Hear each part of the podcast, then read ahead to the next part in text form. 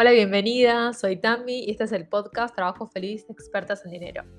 Si no nos conocemos, soy coach ontológico y después de pasar por mi propia reinvención laboral, descubrí que me apasiona acompañar a otras mujeres a crear un camino laboral que les apasione y que potencie su relación con el dinero. Por eso quiero compartirte información para que empieces el cambio laboral que estás deseando ya sea una reinvención de tu carrera, plasmar tu sueño en un proyecto, emprender o buscar la manera de crecer en tu trabajo actual.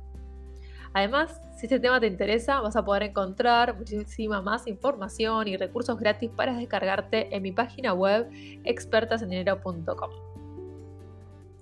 En este episodio que estás por escuchar, se trata de una sección de historias de reinvención laboral en las que entrevisto en vivo a otras mujeres que lograron tener un trabajo que las apasione. El objetivo es que te inspires y sobre todo que tomes ideas que vos mismas podés ir aplicando en tu vida laboral. Por último, si te interesa participar de estas entrevistas en vivo, puedes seguirme en Instagram donde sale toda la información de cuándo nos vamos a estar conectando en vivo con las invitadas. Así que, bueno, ahora empezamos y te dejo con la entrevista.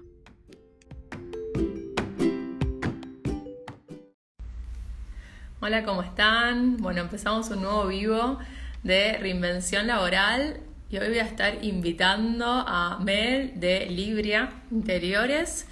Voy a esperar que se vayan sumando y que se sume también Mel, así la puedo agregar al vivo.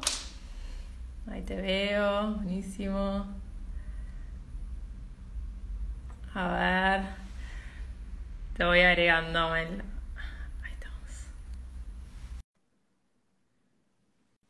A ver, ahí te mandé la solicitud. Hola, Mel. ¿Cómo, estás? Bien, ¿vos? Todo bien. ¿Se escucha bien? Sí, se escucha bien. Bueno, ahí está. porque acá hay un montón de eco, pero bueno. Sí. Ah, bueno, capaz que acá también. No, no, yo te escucho bien. Ah, buenísimo, buenísimo. Yo te escucho bien también. Cualquier cosa nos van avisando ahí por los comentarios de que se están sumando. Y bueno, estás, hago una introducción para contar un poco de, este espacio, de, estos vivos que estoy organizando con, con, diferentes mujeres para que nos cuenten su historia de reinvención laboral, porque yo acompaño a otras mujeres que quieren empezar ese proceso de cambio laboral, que quieren tener un trabajo que las apasione. Entonces, eh, vi una publicación tuya que contabas ese proceso de transición hasta convertirte eh, y trabajar de manera independiente, así que me, encantó poder invitarte para que nos cuentes tu historia. Y aparte sabes que eh, las chicas, bueno, siempre digo chicas porque el 90% de las personas que me siguen son mujeres. Eh, hay muchas chicas que me escriben que son estudiantes o que están recién por terminar la carrera y demás, que siempre me preguntan, viste, es una pregunta súper frecuente, pero de verdad que te diría que, no sé, tres veces por semana, cuatro, alguna vez eh, me, llega esa pregunta, ¿viste? De cómo arrancar y demás. Eh, y yo siempre me tomo de verdad el tiempo de contestarles porque cuando yo estuve en ese lugar no tuve a nadie a quien preguntarle. Entonces, eh, nada, me parece que es una información súper valiosa para compartir. Está bueno. Qué bueno, bueno, genial. Bueno, para que se van sumando, y mucha gente de tu comunidad ya te conoce, que sos diseñadora de interiores, y, quiero contar, quiero preguntarte, pero antes de trabajar de manera independiente, ¿cómo era tu vida laboral? ¿Dónde estabas trabajando y cómo era tu rutina? Mi, mi último trabajo en relación de dependencia, ¿partimos de ahí o voy mucho más atrás? Ahí. No, partimos de ahí, partimos de ahí. está bien. Mi último trabajo Podemos ir más adelante, más atrás. Vamos viendo. Sí, en realidad más atrás no hay nada mucho más interesante, más o menos que venía siempre en la misma línea. Eh, mi último trabajo en relación de dependencia fue eh, en Morph, que es una empresa bastante conocida eh, de decoración, de objetos para la casa, chucherías, como le digo yo. Y trabajaba en el departamento de visual de la empresa, o sea que hacía el montaje de todos los, de los locales, la implementación de los lineamientos que había que hacer, no sé si se importaba un producto nuevo que era el boom del momento, bueno, había que hacer foco en cómo se vendía, cómo se exhibía y demás. Y ahí creo que estuve, no sé si fue el trabajo en el que más duré, que fueron tres años y medio, cuatro, no fue tanto. La verdad es que no tuve nunca tuve así un trabajo de 5 o 10 años, no. Eh, siempre tuve de 2, de 3, como que siempre eh, sabía que iba buscando eh, también, ¿no? Como ir mejorando. Bueno, tuve todo. Vendí lámparas, trabajé en una inmobiliaria, trabajé ahí en Morph, trabajé en una empresa de cocinas, de baños y cocinas, muy poquito tiempo. Como que siempre ganarme el sueldo y trabajar porque era una obligación, punto. Eh, sí, ¿en qué momento apareció como te picó ese bichito de decir, bueno, pero yo quiero trabajar de manera independiente, quiero tener algo mío? Mira, creo que hubo dos factores importantes y el primero creo que es el más importante, que es que toda mi familia es independiente. Mm. Entonces eh, tenía el modelo a seguir muy cerca. Mi hermana, mi mamá y mi papá, toda su vida prácticamente fueron independientes. Entonces era como un modelo a seguir, entre comillas, aunque ni siquiera me lo imponían ni me lo planteaba yo, que lo veía como factible, posible, cercano, eh, nunca los vi quejarse un jefe, de un compañero, de un problema, de que no le pagaran, nunca tuve ese, como esos dramas en casa, por decirlo. Eh, entonces medio que era como un modelo a seguir sin querer, ¿no? Em, Eso es súper importante, porque generalmente, no, o sea, no suele pasar, o por lo menos con las mujeres con las que trabajo no suele pasar eso, sino que crecen viendo más el modelo de relación en dependencia, entonces lo ven mucho menos factible o muy inestable para, para los que quieren empezar. Entonces ahí tenías como un entorno que decías, bueno, esto es posible y es un modelo así. Sí, de hecho también eh, por ahí el, el, el, contexto familiar que sigue, que son por ahí los tíos, eh, también independientes, entonces como que si bien no era algo obligado para mí, era como, ah, mira, funciona, o inconscientemente lo absorbía, ¿viste? Sí. Eh, esa, ese es un punto que para mí es súper importante porque, lo, como te decía, lo vi, lo vi toda mi vida. Y el otro punto es cuando me quisiera vivir sola. Ya a mis 20... Ponerle que la inquietud me pareció a los 25, que yo ya trabajando en esa, en esa empresa, ganando lo que ganaba, decía, bueno, con este sueldo yo no me puedo ir a vivir, porque yo encima bueno, después cambié mi manera de pensar, pero para mí que me vaya bien era irme a vivir a Capital, no sé por qué, o sea, tontísimo. Pero yo vivía acá en Hurlingham y yo me quería ir de este pueblo, ¿viste? Como si fuese lo peor, y ni siquiera, ¿viste? Ahora como que amo Hurlingham. Eh, pero en ese momento yo me quería ir a vivir a Capital, estaba de novia con un chico de Capital, entonces también era como, bueno, me tengo que ir a Capital. Y yo decía, bueno, con el sueldo que tengo no puedo, y a la vez sabía que quería ser independiente. Eh, no, no, sabía cómo, no tenía ni el conocimiento, ni las herramientas, ni nada a mano, pero sabía que si... A mí me pasó algo que era como que veía profesionales que trabajaban de manera independiente y que vivían. Entonces dije, bueno, si ellas pueden, porque yo no? Ese fue como el, empujón de decir, bueno, hay alguna, hay una manera de hacerlo, se puede. Después cómo, no sé, pero ahí fue como que me Bien. Más que nada por, el, impulso de decir, bueno, necesito plata para poderme ir de casa. Claro. Para, para, lo asociabas con que trabajar de manera independiente te iba a permitir ganar más dinero que en un trabajo de relación de dependencia. Porque eso a veces no, sé.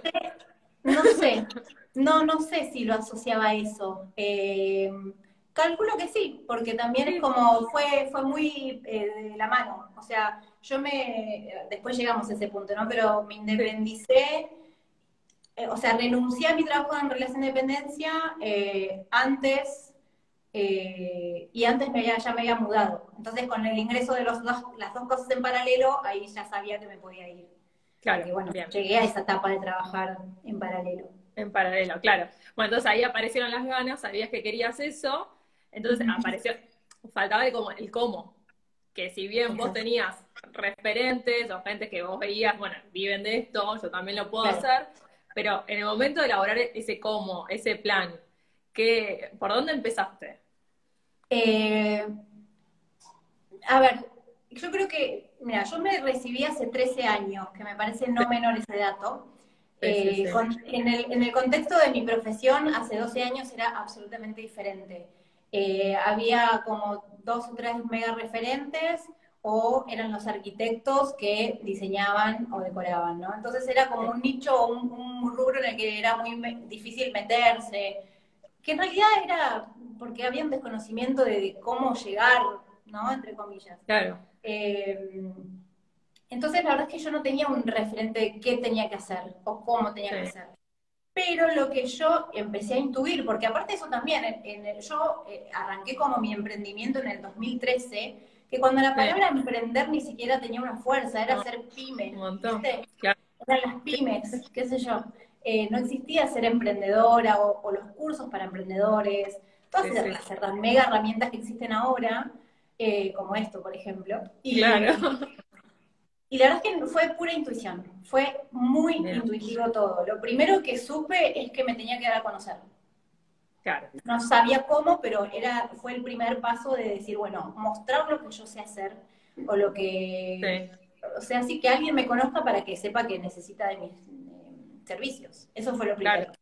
Que me acuerdo que en su momento lo primero que hice fue la época en la que estaban muy de moda los blogs de decoración, de moda, de un montón de cosas, cocina también, y la contacté a Vero Mariani, que en su momento tenía un blog que era muy conocido de, decoración que se llamaba Alma Singer, y bueno, en su momento los blogs eran un negocio, tenían, eh, vos ponías eh, un banner al costado, te hacía una nota, contaba lo que sabías hacer, y ese fue el, primer paso que digamos. Eh, tengo dos amigas que de hecho ahí Canelita está escribiendo. Ay, sí. Eh, tengo dos amigas que son diseñadoras gráficas, entonces también recurrí a ellas a, hacerme un logo, a tener un nombre. Yo antes de ser Libria me llamaba de Coholics, nada que ver.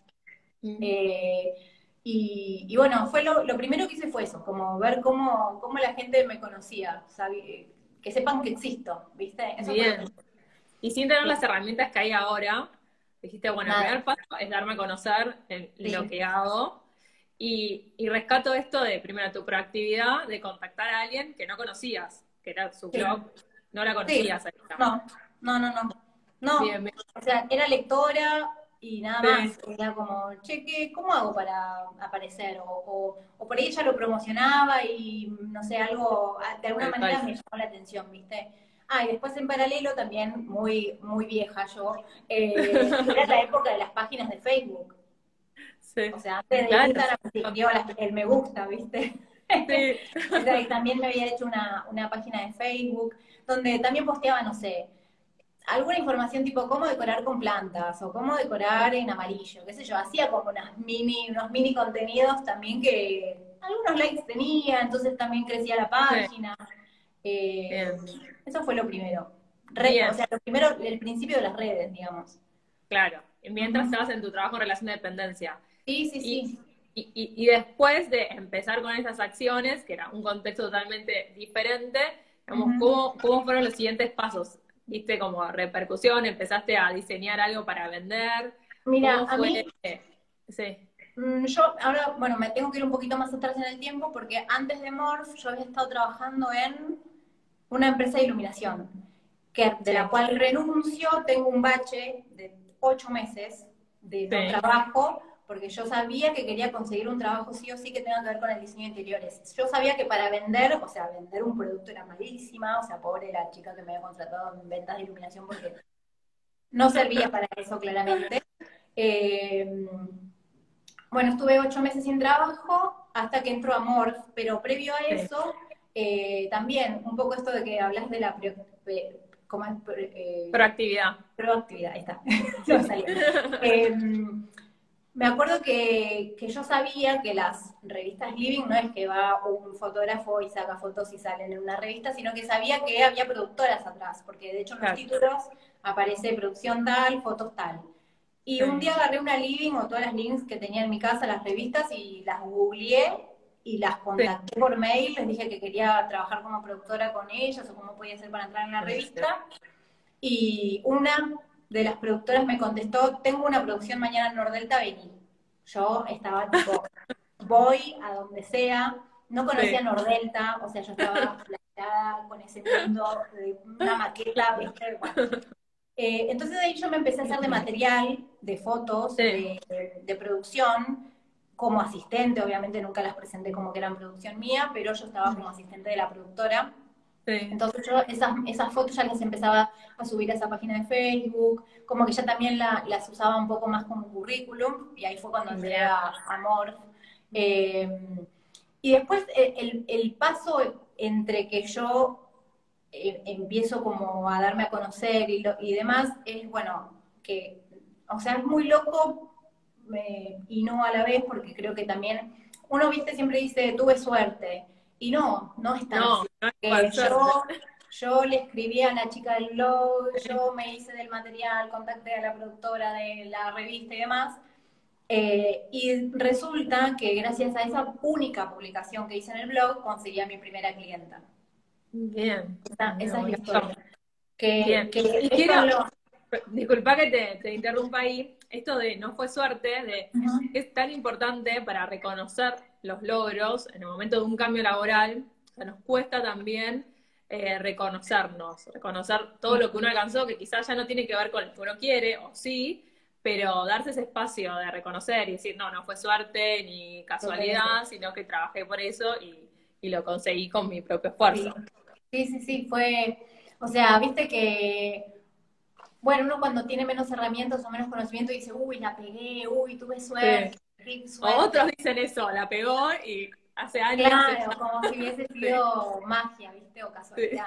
Eh, bueno, fueron pequeñas cositas que a mí me hicieron eh, que alguien me conozca. Una persona que justo en ese momento necesitaba diseñadora y ahí fui. Y creo que sí, lo, mega mágico de esa, de esa situación es que mi primera clienta, yo siempre lo resumo para que te des una idea, de que fue diseñar un departamento que para que dimensiones el tamaño tenía siete baños. Ah, o sea que yo fui, de cero a 100 claro. de un día para el otro. Que eso es, todavía es, o sea, lo digo y me resulta increíble. Sí. Pero fue así, fue así. Y la verdad es que para lo, lo, grande que fue ese proyecto, que de hecho en Instagram lo tengo publicado, es el proyecto Honduras, por si después lo quieren ir a chusmear. Eh, em, fue una locura, o sea, yo fui una arriesgada total en ese sentido. Claro. Eh, me animé. Lo bueno para hacerlo inexperta que era es que la parte de arquitectura de todo el departamento eh, lo estaba llevando adelante un arquitecto, entonces las cuestiones técnicas yo no me ocupé de absolutamente nada. Eh, fue presentar una propuesta, contactar proveedores, comprar, instalar y no mucho más. Y bueno, nada más ni nada menos, ¿no? Pero porque fue un proyecto enorme, pero bueno, fue increíble. O sea, gracias a, ese mega proyecto fue que cada vez fue como creciendo. Creciendo más. Y haber pasado ese desafío, me imagino, que para ser el primero es enorme, eso te llenó de confianza para después seguir, bueno, tengo que conseguir más. Sí, exacto. Fue una super escuela y lo más loco también de ese proyecto es que yo me, me reacuerdo, lo tengo muy presente, que ellos me contactaron un septiembre de 2014, creo, y el proyecto terminó, eh, se terminó en 2017, creo, 14 ah, o 16, no, 16 tiene que haber sido. Eh, como que iba a durar seis meses y terminó durando un año y medio porque se atrasó la obra, era un departamento de construcción, eh, un edificio de construcción, entonces fue una escuela espectacular para mí porque vi todo, vi todo el proceso, la verdad que estuvo buenísimo, o sea, fue, fue perfecto. Perfecto, genial. y también cómo lo, lo, pudiste alcanzar, tener ese contacto con lo que vos hiciste previamente para, para que te contraten. Y, y después de eso, o sea, fue la primera clienta y después todo en paralelo con tu trabajo de relación de dependencia. Eso, eso siguió siendo en paralelo, sí. Que de hecho en el posteo que hiciste ayer, que citaste algo de lo que yo había dicho en un posteo, es que posta que fue así. Eh, fueron, creo que en paralelo trabajé un año, un año y unos meses, que los más intensos fueron los de final de esa obra, hasta que renuncio, eh, que fueron, eh, o sea, yo lloré, literal que lloraba todos los días porque estaba muy cansada, porque tenía que volver y seguir trabajando, que a ver, obviamente era un esfuerzo que recontra valió la pena, pero encima me acuerdo que yo renuncié en un enero y en noviembre, diciembre eran los meses de más trabajo en Morph porque era el producto, eh, se vendía mucho en Navidad y que yo estaba, pero que las piernas no me daban más porque me la pasaba todo el día parada de un local a otro, viste, era como demasiado. y en ese, en ese, no, estoy mintiendo, yo renuncié en un noviembre, un noviembre. Noviembre. Eh, en el 2016. Creo que sí. Renunciaste. Sí, sí, sí, Así que en esa época fue como, sí, en 2016. Eh, eh, fue mucho esfuerzo, fue como demasiado, pero tenía el foco, sabía que era que estaba haciendo todo ese esfuerzo para poder renunciar, era eso, era la meta. Bien. Y, todo ese en paralelo fue con este proyecto, no con nuevos clientes. No, solamente con ese, solamente con ese que, bueno, representado en plata, me acuerdo que para mí era un montón, imagínate, el primer, primera, primeros clientes que yo ya tenía un sueldo y que además estaba dando el dinero de ese proyecto. Entonces, claro, yo me fui a Capital como, como quería, viste, me fui a un departamento a estrenar, viste, como regia yo. Eh, sí. sí. así que sí. Y ahí como que a la vez decís, ah, viste, se re podía, como... La verdad es que es muy loco eso, ¿no? Como, como no empecé con una asesoría, empecé con un mega proyecto, eso es lo más eh, fantástico que me pasó. Eh, pero bueno, qué sé yo, me tocó así. Pero igual, aún así, hay un momento en que hay que tomar la decisión, es decir, bueno, renuncio, Obvio. Porque, porque quizás, bueno, tenés este proyecto, pero aparecen como pensamientos que dicen, bueno, no, pero mira así, después no consigo otro, o cómo hago para... A mí lo que más me, lo que más me, me, pasó en ese momento fue que yo no tenía un emprendimiento armado, había conseguido una clienta. Claro. No es que soy tal, no sé, no, no tenía página web, no tenía, yo ahora por ejemplo, no sé, tengo detalles como hasta el encabezado y la firma del mail, el arroba limpia interiores. En ese momento no, era mail arroba gmail, ¿me entendés? Como cosas que no, no tenía un emprendimiento, no tenía una imagen de marca, eh, no era un emprendimiento, era una diseñadora que consiguió una clienta, punto. Entonces, eh, previo, gracias también a que mi hermana es emprendedora y ya había renunciado ella a su trabajo, como que ella fue como la, más o menos la que me fue guiando o viendo qué era lo que tenía que pensar, costos, gastos, ingresos, todas esas cosas.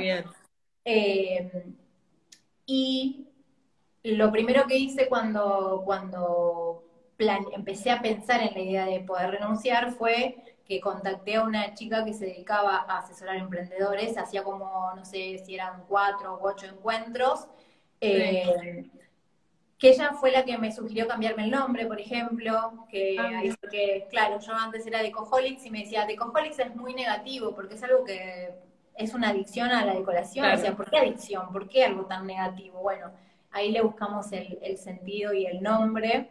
Eh, y ella me fue como guiando a, qué tenía que prever antes de renunciar.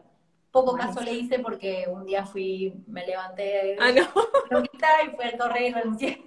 ¿Ah? Sí, sí, fue así. Sí, sí, fue como, eh, mira, te, te planteo otro contexto. Yo ahí en esa empresa, en Morph, que lo digo, y total, ¿quién va a estar acá viéndome? Mi, mi, supervisora, que es la mejor, la requiero. capaz debe estar por ahí. Eh, yo tuve en Morph a la mejor jefa del mundo, era un amor, re amorosa, buena gente, te escuchaba, divina. Ella se enfermó, no volvió más y mm. apareció la peor jefa del mundo, la más mala, la que, viste, horrible el trato. Y yo dije, a la primera que esta me haga algo, porque yo ya veía viendo que bajaba cabezas a uno al otro, siempre había un drama en esa empresa, dije, bueno, cuando me toca a mí, es la gota que necesito para, para renunciar. Y fue así, a la primera que me dijo algo, dije, ah, ¿sabes qué? Al otro día fui al correo y renuncié, fue así. Eh, una loca, una kamikaze total. Sí, sí, pero bueno, fue así, es la realidad. Eh, igual creo que si bien esta chica que me estaba asesorando me dio herramientas, ella me, ella me decía, no, tenés que hacer esto, esto, te sugiero esto, lo otro, no le hice caso. Pero bueno. Está bien. Pero igual, aunque no le hayas hecho caso, o sea, ya tenías en mente, o sea, estabas como encaminada y tenías la información de lo que ibas a necesitar. Y además tenías el modelo de tu hermana que te podía guiar.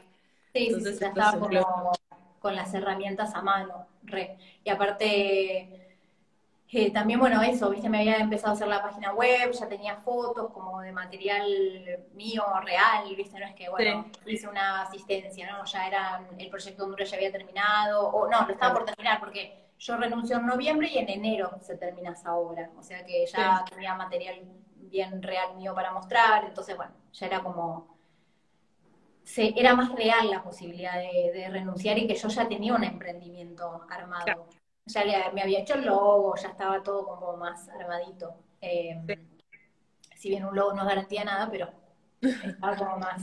Algo, la estructura. Exacto, exacto. Este, bien, y, y, después llega el paso, bueno, mando el, telegrama de renuncia y después cómo sigue ese camino, se termina ese proyecto y vos empezaste con tu página, seguiste dándote a conocer en las redes, ¿cómo fue eh, ese? Creo que en ese momento Sí, ah, sí, sí, ya me acuerdo. Eh, claro, yo lo que también, intuición absoluta, Instagram ya estaba, eh, eh, ya existía, digamos, pero como viste mucho yo no le daba bola, me abro el Instagram de, de Libria y em, sí, empiezo a subir fotos y lo que hice fue contratar unas fotógrafas que me sacan unas muy buenas fotos de ese proyecto, porque imagínate que era un, departamento espectacular. Eh, y todas esas fotos las fui subiendo a Instagram. Eh, creo que apenas habían aparecido las historias de Instagram, si no recuerdo mal, en ese momento. Y me empecé a hacer de seguidoras de a poquito. Eh, y ahí se convirtió Instagram en mi primer eh, medio de comunicación, digamos. Eh, a partir de ahí fue que todas mis clientas llegaron a través de Instagram. y sí, después de ese proyecto, si no recuerdo mal, hice el proyecto Thompson, que también está para que lo vean. Una clienta que me conoció por Instagram. Y sí, sí, arranqué como Obvio que proyectos un poco más chicos, porque había sido tan grande ese que era, viste, como... Bueno, empezaron a aparecer clientes de todo tipo. Eh, sí, después arranqué eso, como una racha de clientas. Bueno, buenísimo. Y en ese, como en esos procesos del inicio, quiere más como a la parte emocional, si hubo alguna traba como interna de, bueno, o sea, el síndrome del impostor que aparece mucho, o eh, miedos, miedo a, que no funcione, a, haber tomado la decisión correcta. ¿Te acordás de algunos pensamientos que te hayan surgido en ese momento? Un montón. Mira, eh, lo, yo tengo, creo que tengo el ejemplo más claro del síndrome del impostor, que le puse nombre mucho después porque no sabía ni que existía. Eh, que yo, mira, hice el proyecto Honduras, que es este gigante, después creo que hice Thompson, la REA y la Martona. Claro, yo ya estaba en Disney, también lo digo económicamente. Acá hay cosas muy, muy puntuales que me pasaron, que es que el primer proyecto que hice, Honduras, salió publicado en la revista Living. Eh, y yo pensé que eso me iba a pasar cuando yo tuviera 60 años y fuese una diseñadora consagrada. Es un pensamiento que tenía un idea. Y yo dije, el primer proyecto que hago, y ya sale publicado en la Living, y ahora, como, si eso fuese lo máximo que me podría pasar, ¿viste? Sí, sí, sí. Y no pasó nada, o sea, salió publicado y listo, ¿viste? Estoy contenta, lo publiqué y no pasa más nada. Eh, también yo me imaginaba que el día que tuviera una nota publicada me iba a sonar el teléfono a morir, no pasó. Eh, o sea, también es como el es el momento en que lo digital empieza a sobrepasar a lo analógico, las revistas o los diarios y todo eso. Eh, entonces yo dije, bueno, ya que llegue a la revista Living, ya soy, yo, ¿viste? La reina del diseño, no pasa nada. Eh, eso fue como, como un, también, eh, hace poco una clienta me lo dijo, tuviste, le tuviste mucho miedo al éxito, me dijo. Y puede ser, porque era como lo máximo a lo que yo aspiraba a llegar.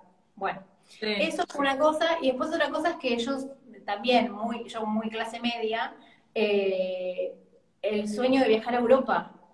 Me fui a Europa, me fui a Europa un mes, con todas estas obras que yo había ganado plata, viviendo en capital, imagínate, yo estaba como en una nube de, Llegué, ya hice todo. llegué, llegué, viste. O sea, fueron cosas demasiado buenas, muy rápido, muy, muy, muy fácil, por decirlo, muy pronto. Eh, no fue algo como que fue escalado. Eh. Ojo, que no está mal, ¿eh? No está mal, ¿no? Pero yo claro, porque a veces se espera que tenemos que sufrir un montón, sufrir. un montón de tiempo Exactamente. El tema es que fue tan así que cuando ya estaba acá dije, ¿y ahora qué? Y me fui acá, ahí al pozo, al pozo más profundo que te imagines. Volví de Europa, me acuerdo, a mediados del 2018, y todo el 2010, o sea, lo que quedaba del 2018, que fue cuando hubo esa superinflación de que el dólar pasó de, no sé, del 10 a 60, una cosa así, no sé cuánto subió. Eh, yo ahí ya le empecé a culpar al gobierno, que Macri, que no sé qué. Y, me fui a un pozo, a un pozo que me duró un año y medio, eh, en el que fui una fracasada, yo no sirvo para esto, soy una mediocre, mis diseños son una mierda. todo, todo lo que te puedas imaginar me lo dije, todo, todo. ¿Por qué? Porque ya había cumplido como esas ideas que tenía de que me iban a pasar cuando fuera grande o exitosa. Claro. Eh, pensamientos muy limitantes, ¿viste? De, también de, de, que no sabía qué, a qué aspirar. Después de eso. Claro, después de eso qué. Eh, como que ya había logrado ciertas metas, ponele. Eh, entonces, bueno, sí, fue, y bueno, todo eso, me fue decirme en, en la mente, no, no podés, no, no servís.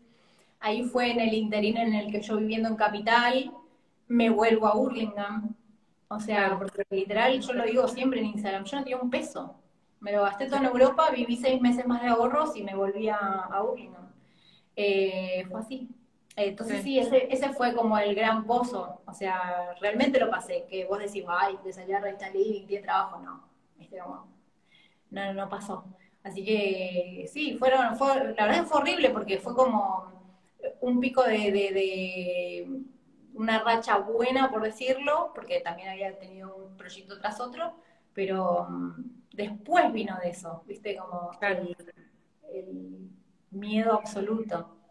Sí. ¿Y qué pasó con, con, tu conexión también con, con tu profesión? Porque, a ver, no suele pasar que con lo que uno estudia, o generalmente con las mujeres con las que trabajo, no les suele pasar que lo que estudian es lo que realmente les apasiona, quieren dedicarse, sino que empiezan a explorar otros intereses también. Pero vos te, dedicaste, estudiaste a lo que te apasiona y te gusta. Entonces, en ese momento, eh, se llama la racha o que las cosas no se daban como estabas esperando y haber cumplido diferentes objetivos. ¿Qué, qué fue, eh, o sea, cómo fue tu conexión con tu profesión? Te desconectaste, eh, eh, decís, esto es para mí, ¿qué, pasó mira, me, acuerdo mucho de, la época puntual en la que yo me vuelvo a Burlingame, eh, a la casa en la que vivo ahora, que no hacía nada, porque no tenía nada para hacer, no tenía clientas, no pasaba nada, y que todos los días entraba a LinkedIn, entraba a LinkedIn o a Computrabajo, a Zona Jobs y veía cada porquería que yo decía, yo no estoy, o sea, no por desmerecer los trabajos para nada, pero yo decía, si acabo de hacer todo esto que estuvo buenísimo, yo sé que puedo. Entonces, lo único que me mantuvo ahí como medio flotando fue que eh, no iba a buscar trabajo una santa, mi madre, que me, mantuvo unos meses, una genia, la verdad. Eh, pero yo lo único que sabía era que no iba a buscar trabajo. Era lo único, o sea, una loca arriesgada, porque tampoco podía vivir del aire. Pero cada vez que entraba a LinkedIn yo decía, no, no, no, algo va a salir, algo va a salir, algo va a salir. Yo no voy a volver, o sea, imagínate, poder haber saboreado la independencia, no volver. Claro no volvés. Eh, y con la mejor oferta creo que volvés, eh, o, no sé, por lo menos yo creo, creo que no. Eh, entonces, la verdad que fue lo único que me mantuvo ahí como, no, yo no, de 9 a 16, de a 18 yendo a Capital, no. Encima me pasaba eso, los últimos meses en los que yo vivía Burlingame, antes de irme a Capital, empecé a observar a la gente a mi alrededor en el tren y todo el mundo iba resoplando, enojados, y yo decía, me quedó muy fuerte ese recuerdo, en esa época trabajaba en Galerías Pacífico, la gente corriendo porque llegaba tarde, yo no podía creer, ¿viste? Y... Sabías que no querías eso para vos. Que no, no quería, no, no, no, o sea, no podía, no concebía la idea de volver a eso, ¿no? No. Sí. No, y qué importante eso, esto que te decías de yo puedo, porque si lo hice una vez, yo puedo hacerlo de nuevo, esa, confianza en vos misma, el apoyo de tu entorno. Era una, era una lucecita así. Una lucecita. yo estaba allá abajo. ¿Y qué más te ayudó en ese momento para después repuntar? Eh, mm, no sé, yo creo que simplemente las ganas de, querer hacerlo. y de que sabía que, era, yo de verdad, y lo digo con toda mi, humildad, yo sé que soy buena diseñando. Punto. Entonces no, no hay otra cosa que, a la que me pueda dedicar. O sí, pero debería aprenderla, o no sé, ¿viste? Eh, entonces sabía que a mí, en la idea de ser diseñadora, eh, también tengo un recuerdo muy fuerte que fue a los 10 años. Entonces yo toda mi vida esperé a terminar el colegio porque deseaba estudiar diseño de interiores. Eh, después estudié otras cosas también que me interesaban, fotografía, dirección de arte, y aún así también teniendo esa información dije, no, lo mío es el diseño. Entonces sabía que era lo único que, me iba, que, a lo que tenía, tenía que ser, como que no había otra, un plan B. Eh, después, por ejemplo, eh, en el medio ah, me aparece la idea de hacer videos para YouTube que también es como algo que no que yo digo, no puedo creer que lo hice, lo hice, eh, porque una vergüenza absoluta, pero también era como ese empuje, ese empuje de decir, lo hago, lo pruebo, si me sale bien, genial, si no también. Eh, uy, ¿qué pasó? ¿Qué pasó? Ahí se apagó, vale. Eh, entonces era, era como el, la motivación de, de, decir, tengo que salir de esta situación, porque estaba estaba muy enojada con la vida yo, muy enojada con la vida. Eh, entonces, a ver si puedo aprender esto. Eh, después, bueno, pasaron cosas como un poco más, eh, que, creo que da para otra charla más, pero cuestiones más espirituales en un punto. Mm. empecé a meditar, empecé a, a consumir mucho contenido de amor propio, de ley de la atracción, de todo ese mundillo que me imagino que sabes de qué va. Eh, o sea, fue, muy paulatino porque me llevó un año y medio eh, absorber al 100% toda esa información y creo que todavía estoy aprendiendo. Eh, pero eso también fue como, como la, la, ahí vi la luz del pozo, cuando entendí que tenía que cambiar esto. Claro, sí, eso es, muy importante. Qué bueno, qué bueno que trajiste esto de, de la conexión de otros conocimientos de espiritualidad, desarrollo personal, de mentalidad, que ahora hay un montón, pero quizás en ese tiempo eh, no era como tan difundida esa, información. Entonces, ahora es como un boom en un punto. Claro, sí, sí, sí. Y es, y importante. Fue un recontra. Eh, fue una búsqueda recontra personal, porque no fue que alguien me trajo un libro o me trajo una información, sino que como que fue, bueno, esto no lo cuento mucho, pero un paréntesis muy chiquitito, acá en esta casa cuando yo me voy a vivir, eh, pasaron cosas paranormales. Entonces, eso, eso a mí me llenó de tantas preguntas, me llenó de tantas preguntas que necesitaban respuesta, que ahí fue que empecé a indagar y a indagar, y indagar, y es el día de hoy que no paré. O sea, leo libros, leo libros todo el tiempo de, para aprender y aprender y aprender la energía y todo, viste que que, no sé, a mí me sirvió y, hoy veo los resultados que me dio todo eso y digo, claro, era por ahí. Este, a mí me sirvió, qué sé yo. sí, te ayudó para hacer ese cambio de mentalidad. Ahora hay un montón de herramientas y cada uno usa la que, la que le sirve en su situación. Buenísimo. Sí, pasa que, bueno, yo también ahí, eh, gracias a todo esto que digo que como que empecé a aprender, me di cuenta de lo negativa que estaba. O sea, cuando pasaron las cosas que pasaron en esta casa, que en realidad no tanto a la, eh, casa, sino que me pasaron a mí en la casa, eh, fue como, claro, yo también eh, atraje ciertas situaciones porque estaba tan negativa. Esto que te decía, no sirvo, estaba frustrada, la casa estaba bastante venida abajo, recién ahora la estoy refaccionando, ¿viste? Entonces es como, estaba envuelta en una bola de, negatividad tan grande que fue muy difícil salir, pero eh, cuando empecé a tener tantas preguntas, indagué, indagué, indagué hasta que empecé a, como a desenmarañar todas esas cosas que tenía en la mente que no me servían para nada, ¿viste? ¿Para qué pensar todo el día negativo si no te sirve nada? Sí. No, qué bueno que traigas esto porque cuando uno está mal en su trabajo, o sea, vos estabas en una actuación laboral que te tenía mal y en, tu vida personal, eh, pero cuando uno está mal en su trabajo sucede mucho esto de estar quejoso o negativo y, y lo primero que, bueno, desde mi lado que recomienda más es como, como empezar a amigarse con la situación en la que uno está para después cambiar esa energía y poder encarar algo diferente. Porque si no, desde esa negatividad y estar todo el día quejoso y mal en el trabajo y, ese tipo de energía hace que sea contraproducente, porque no puedes iniciar ningún cambio desde esa postura. ¿Sabes que me, me hiciste acordar algo? Que una vez me acuerdo que, bueno, tengo una amiga que en ese momento, no sé, viaja por el mundo y no me acuerdo en qué, dónde andaba, pero estaba del otro lado del mundo. Y me acuerdo que un día le, estábamos hablando eh, por audio y me dice, Mel, volví a escuchar el audio que me mandaste, me dice. Ella ya estaba como en un camino muy espiritual, no sé si habrá estado en India en ese momento, eh, porque estuvo en India, eh, y me dice, volví a escuchar tu audio y, y fíjate todas las cosas negativas que me dijiste. Y yo ahí, ella fue la primera persona de la que escuché pensar, o sí, o pensar en abundancia, creo que me dijo. Yo nunca había escuchado el término abundancia en mi vida, o no entendía lo que significaba.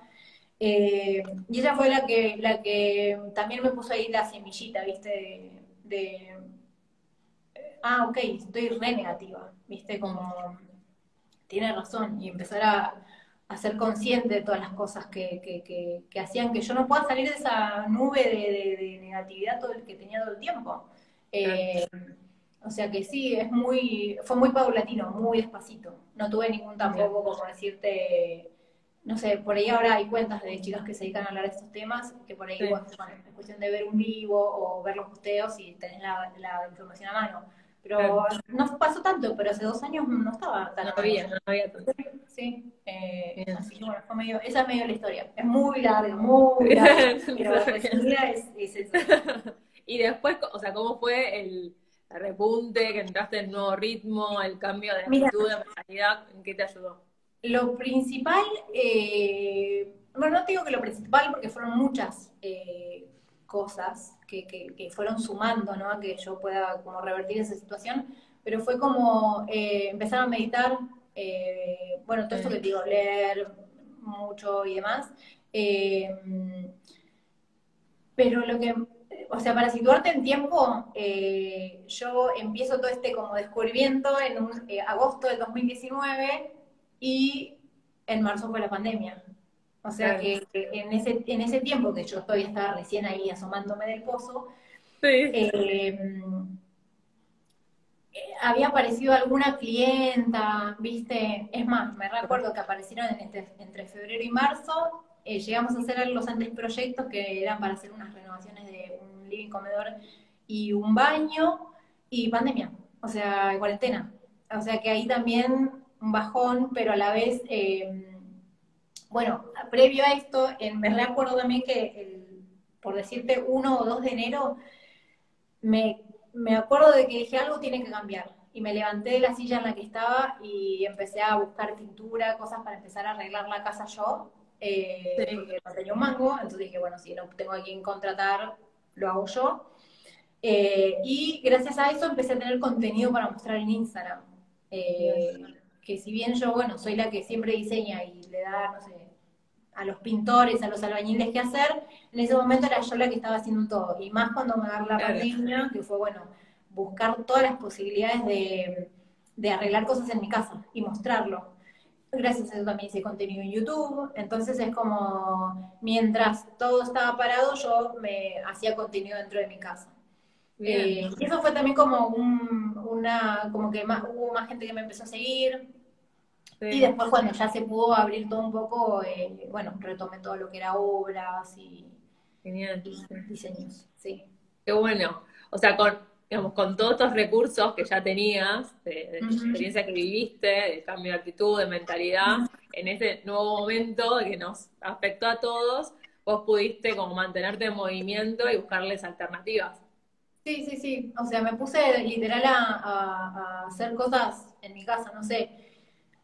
Recuperé una mesita de luz y mostré cómo eh, lavarlas, viste, lavar los muebles de madera, que no es mi especialidad ni ahí, pero qué sé yo, lo hacía porque, primero que para mí, porque real que es la mesita de luz que uso hoy en día, pero es como mostrar algo, mostrar algo de qué se puede hacer, viste. Este, este dormitorio, mira, bueno, no voy, a, no voy a mover el celular porque se me va a caer, pero era verde, verde, oscuro, oscuro, lo pinté todo yo, de hecho se nota cuando está perfecto.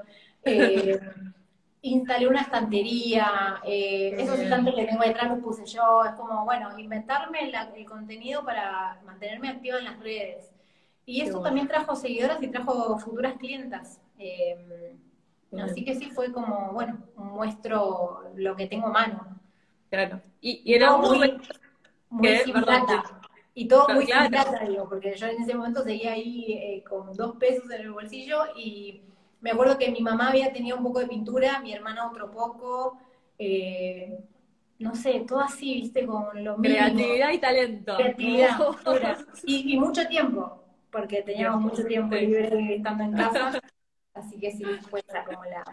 Lo que pasó el año pasado. Mm. Qué bueno, qué bueno saberlo y, y para personas que que están mirando y que ven la grabación, que vean también como el detrás, el trabajo, cómo surge ese contenido también y lo que pasa. Y en el momento de mostrarte, porque otra de las cuestiones es, bueno, quiero empezar a emprender, me tengo que dar a conocer, como empezaste a vos, empezaste vos, y ese darse a conocer aparecen miedos a mostrarse, a mostrar el trabajo, a que no sea lo suficientemente bueno, a la opinión de los demás.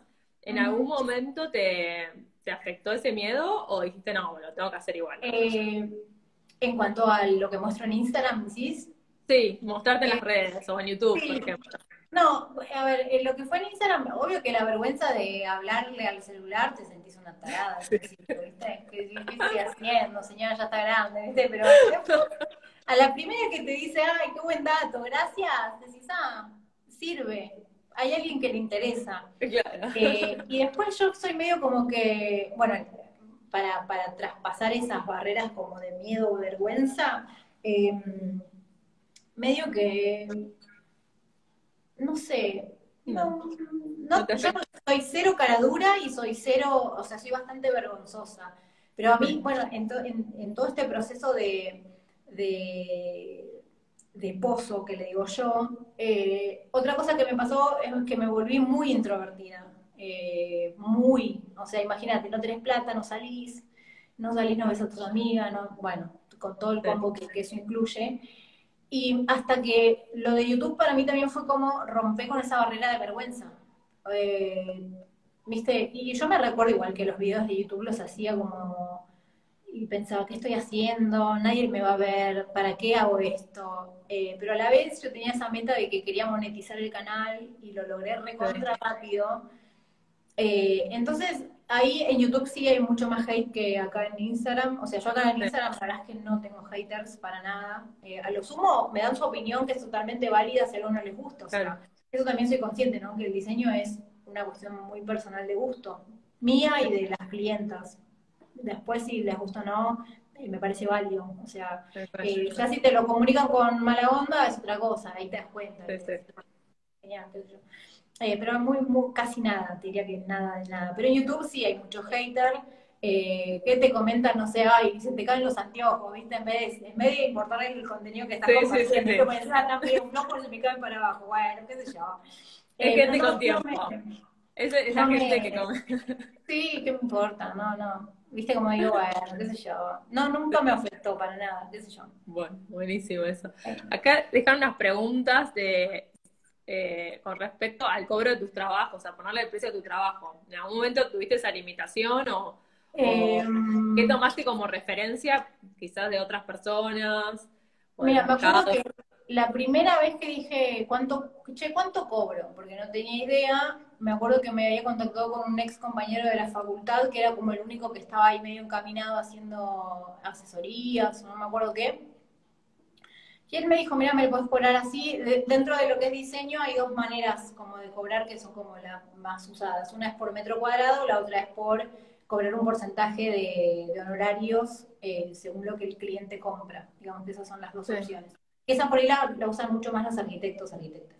Em, La verdad es que la primera vez que lo coticé, eh, no, no, me puedo acordar en qué me basé, te digo la verdad, porque fue hace años atrás. Pero fue, fue yo, lo, yo cobro, por ejemplo, por metro cuadrado. Eh, según el proyecto que sea, lo cotizo. Eh, pero la pregunta era cómo supiste cuánto cobrar. bueno, esto es un dato que le regalo a, las, a las que están acá. bueno, que vean, la es que yo siempre, o sea, igual eso también lo aclaro, que no es parámetro, que también yo se los digo a siempre las chicas que me escriben, que es que si yo te digo cuánto cobro, a vos no te va a servir de nada. Porque no tenés ni mi edad, ni mi experiencia, ni los proyectos que yo hice, ni el público al que apunto. Eh, no es lo mismo hacer una asesoría que hacer un proyecto, no es lo mismo hacer una reforma que un anteproyecto y nada más. O sea que hay muchísimas variables que van a hacer variar tu, precio. Y, tampoco es lo mismo lo que cobro yo eh, hoy a lo que cobré el día que me recibí, o si estuviera recién por salir de la facultad. Pero hay un parámetro que a mí me parece como interesante como referencia, que también fue pura intuición de cómo supe eh, esto, que si un cliente paga un metro cuadrado de piso a tres mil pesos, ¿por qué no cobrarías vos un metro cuadrado de tres mil pesos? ¿no? Es un ejemplo como un parámetro. Pero yo para llegar a eso, y pasaron siete años, ¿no? O, para decir, bueno, no, si pagas 3.000, que mi metro cuadrado salga 20, qué sé yo, ¿no? Después quedará en cada uno lo que valora su trabajo, que eso también es otra historia, eh, o lo que cree que vale su trabajo. Eh, pero bueno, hay, un montón de parámetros. Eh, Está bien, para que tengan esa, esa referencia. Y de última, ir contextualizando según la situación de cada una. Exactamente. Y ahora ya, bueno, ya para ir cerrando, te, quiero preguntar, mirando hacia atrás, si hay algo que hubieras hecho diferente en este proceso de, cambio laboral, eh, sí, que hubieras hecho de una manera distinta. Em, no, en realidad em, no sé, hay muchas cosas que yo todavía siento que las hago todavía muy de manera intuitiva. Eh, no sé, por ejemplo, en el 2010, bueno, en esta racha te digo que después del proyecto Honduras tuve como tres, cuatro proyectos que estuvieron buenos y busqué un asistente en la cual trabajaba conmigo por horas según lo que yo necesitaba. Pero en un momento, claro, yo me dije, bueno, me voy a Europa, chao. Y pues la dejé en Malta, o sea, una, una malísimo. A veces esas cosas, digo, eh, ¿cómo, no las preví? Hoy, por ejemplo, tengo asistente de nuevo y ya el planteo de, manera de trabajar es absolutamente otro. No sé si está Eve por acá, no sé. Em, ¿Viste? Entonces es como, bueno, esas cosas les sigo aprendiendo. Eh, o en su momento también cuando, un poco lo que te decía, ¿no? Que están en los detalles, porque qué sé yo, hoy la verdad es que no me culpo de haber hecho esas cosas porque era un aprendizaje diario, eh, pero por ahí decir, bueno, tenía una cliente y no tenía ni logo, por ejemplo, y bueno, no está tan mal, ¿viste? Pero hoy hay cosas que decís, claro, esto lo hubiese hecho un poquito mejor, pero ya son, cosas como muy detalles. Sí, eh, la verdad es que no, no. Eh, lo más arriesgado siempre de, la historia fue el momento de la renuncia, que yo lo veo ahora y digo, fui una loca, una kamikaze, pero la verdad es que me salió bastante bien. Eh, me, tiré la pileta y funcionó, digamos. Eh, sí. sí, sí, y con un gran desafío y proyecto que pudiste, que pudiste hacer. Sí. Y, como última, última pregunta, y ya vamos, vamos cerrando, eh, si tuvieras que darle un consejo o una recomendación a alguien que quiere crear otra vida laboral y quiere tener un trabajo que, les guste, que les apasione, ¿qué, qué les dirías?